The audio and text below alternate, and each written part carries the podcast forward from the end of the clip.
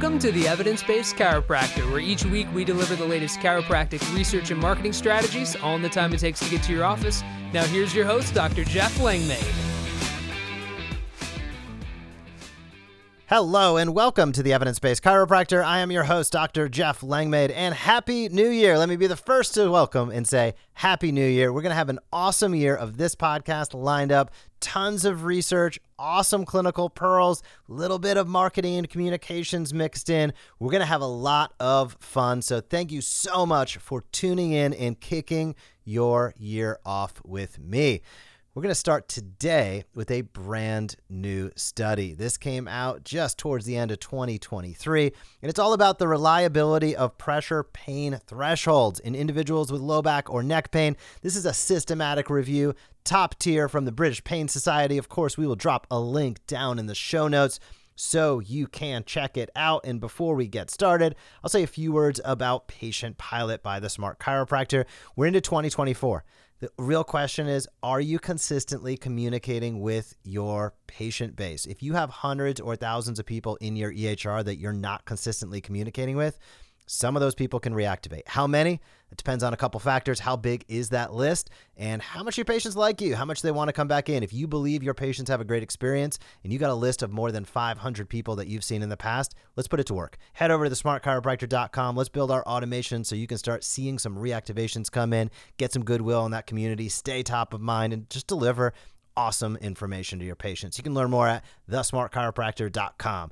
But as I said at the top on today's episode, we're talking research. I'll drop a link down in the show notes. It's all around pressure pain thresholds. It's hard to say that five times fast, but this is one of the most studied aspects when we look at outcomes. And this study was looking at how reliable are these things. So let's back it up a little bit, talk a little bit of low back pain, neck pain, set the context, and we'll dive into some specifics. So set, get this 75% of the total years lived with disability that's related to musculoskeletal is low back and neck related. So, like almost all of it 75%. That's staggering. So, it's really important, as we talked about last week with causal beliefs, it's really important to be able to assess pain.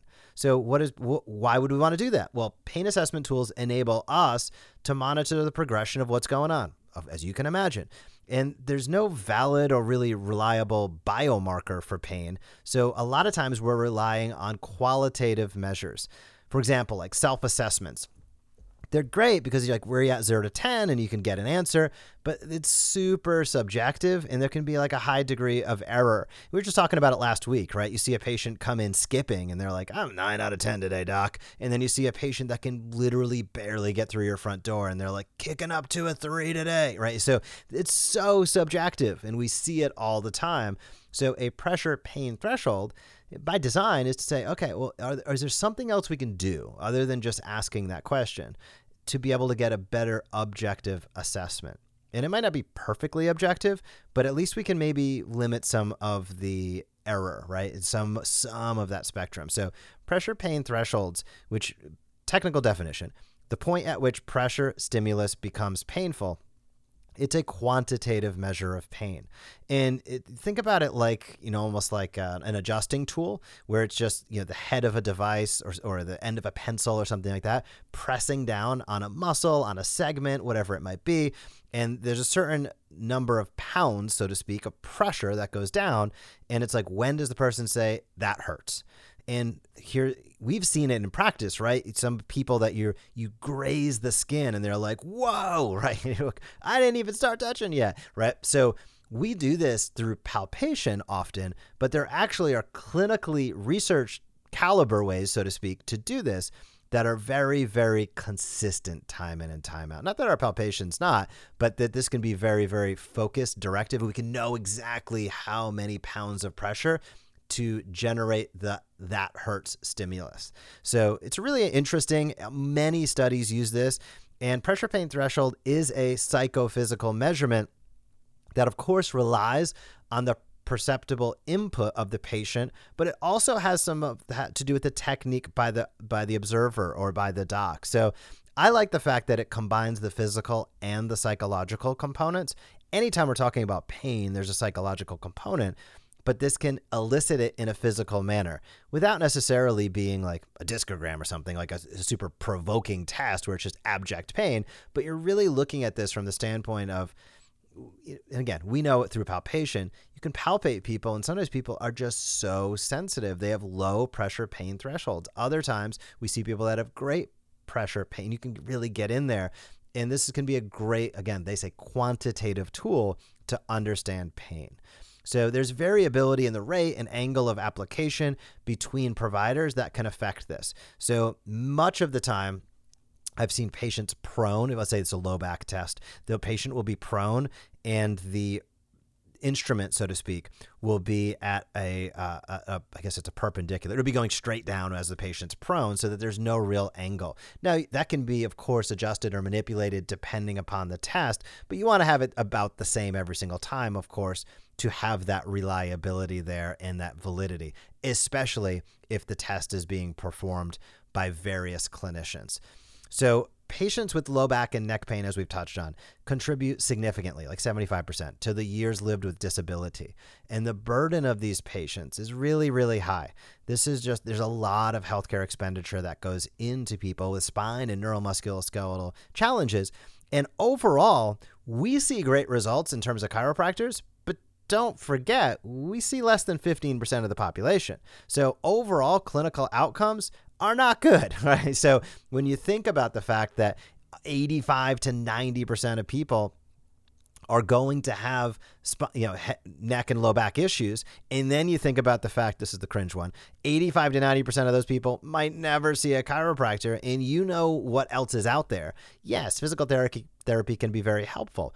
Advanced interventions when unwarranted without red flags and thumbs down pharmaceutical interventions and thumbs down 99% of the time. And that's done to the tune of more than we've probably ever delivered adjustments in our careers that's for sure.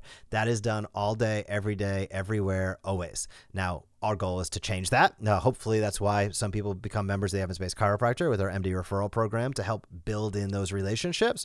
But that's the truth of the matter is that clinical outcomes do remain poor. So improvements in pain assessment tools are really important and within what we do, but especially outside of what we do, because it helps providers diagnose and treat people more effectively, and progress can be measured more accurately. So, and this is a really, really important subplot to this. When we talk about medication, you know, there's very rarely, let's just call it what it is. There are exceptions to what I'm going to say, of course, but very rarely is a primary care doctor really getting in there with a really good physical exam. Very rarely is a pain management doctor, I have yet to see one, get in there with an actually really good physical examination.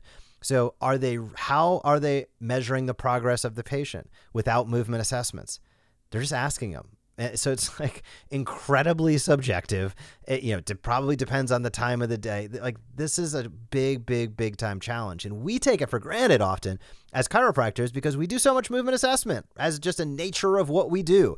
Almost regardless of technique, right? We're going in, we're doing orthopedic tasks. Maybe you're using DNS, maybe you're using SFMA, maybe you're using ortho tasks in your palpation and range of motion, whatever it might be.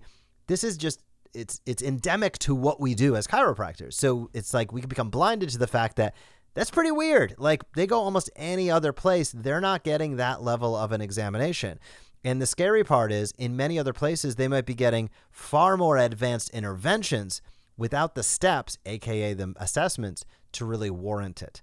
And and just checking a box on an insurance form doesn't, in my opinion, warrant advanced intervention. Uh, that is for sure. There's no question about that. So important to keep in mind with what we do. Utilizing tools like this are really really important. Uh, and it's not like you're going to have a pressure pain threshold test in your practice tomorrow but it's important to know what's reliable what's valid what's out there so you can keep abreast to it. So the findings in this study ultimately suggested that pressure pain threshold is a useful and reliable really important there tool in clinical practice for pain assessment and to monitor patient progress it would be super interesting, incidentally, to I think monitor some of this just as a test in a practice, but it's not really practical right now. This measurement can also contribute to the standardization of pain assessments. That's really important. And it uses, of course, that psycho and physical outcome components rather than just the subjective pain scale. So The, their findings support the use of pressure pain thresholds in quantitative sensory testing. They call it a reliable tool, and that is really, really important. Now, also, it's a reliable tool in the measurement of two syndromes, really important here myofascial pain syndrome and central sensitization. So, this combination puts pressure pain threshold in a really, really good position to play a big, big role in the treatment and management of low back and neck pain moving forward. So I thought this study was really, really cool. It didn't break any new ground, but it just highlights the fact that this is good news. Hey, a lot of how pain is measured in studies is really reliable. It's intra examiner reliable and inter examiner reliable. And there's some things we can do in the future to really I'm going to say refine our understanding of where a patient is on the threshold of pain levels aside from just the subjectivity of a 0 to 10 pain scale. So, fascinating to see where this will go in the future. I got a feeling this is the start of the story of pressure pain thresholds, not the ending of the story, but that's a really really good thing because in my opinion, it strengthens what we do as chiropractors. And it strengthens the fact that when there's a physical and a psychological component, as we touched on last week and this week, people really we do a great job with it. You know, us as chiropractors, we just have very high patient satisfaction because we take the time to listen, we take the time to understand. And a lot of this goes back to I'm going to say just inherently again what we know as chiropractors let's get to the root cause like what really caused your pain right and searching that out and doing asking the right questions performing the right examinations and ultimately crafting the right treatment plan and sometimes i think us as chiropractors we can be hard on ourselves or it's definitely hard on each other uh, but think about what patients are getting for care outside. That, that's not an excuse to do sloppy work inside a chiropractic, but it's a statement to the fact of many chiropractors, most chiropractors, nearly all chiropractors are taking the time, effort, and energy to really understand how is this pain impacting a patient? How can I help them achieve better health? And what's the plan for them? And that is really impactful, especially in light of some of the super poor quality care that they're receiving elsewhere. And quite frankly, uh, care that shouldn't still be happening today. Cursory examinations, instant pharmaceuticals, advanced interventions right off the bat are still as common today as they were decades ago. But what we can do is continue to show up, continue to have conversations, continue to get out there, B2C, business to consumer, with all of your content on social, email, etc and business to business by getting out there and building referral relationships. And the more that we're able to do that, we can break through obscurity. We can become those leaders in our community, and more people will know who we are and what we do. And the more people that at least have the opportunity to choose chiropractic, that means we're doing the right thing and on the right track. So as we wrap up, I want to say a few words about my favorite pillow. This is the one we have in our house, alignasleep.com. Dr. Pound great guy, awesome entrepreneur, has created a pillow specifically sold through chiropractic practices. And it is great. If you have pillows in your practice right now, head over to Align Sleep, hook it up. They do a fantastic job. Can't recommend them enough. If you're thinking about having pillows this year as a source of revenue because your patients are asking for it, both are good ideas. AlignaSleep.com, get in touch with their team. And if you're thinking about bringing in shockwave technology, I cannot recommend the StemWave brand enough. Go stemwave.com slash the evidence-based chiropractor. They support this podcast. You should support them, and they will give you the red carpet treatment when you just inquire, have a conversation. If you've considered bringing it into your practice, it's what I use in the practice that I own. Go stemwave.com slash the evidence-based chiropractor. If you've not left a rating review for this podcast, that would be awesome if you would take a moment and do so. You can scroll on down if you're listening on your phone, tap how many stars, leave a sentence or two. I would love to hear from you. If you ever have any questions, you can of course reach out to me at jeff at the evidence-based chiropractor.com. I hope you have a fantastic week in practice, and I will talk to you soon.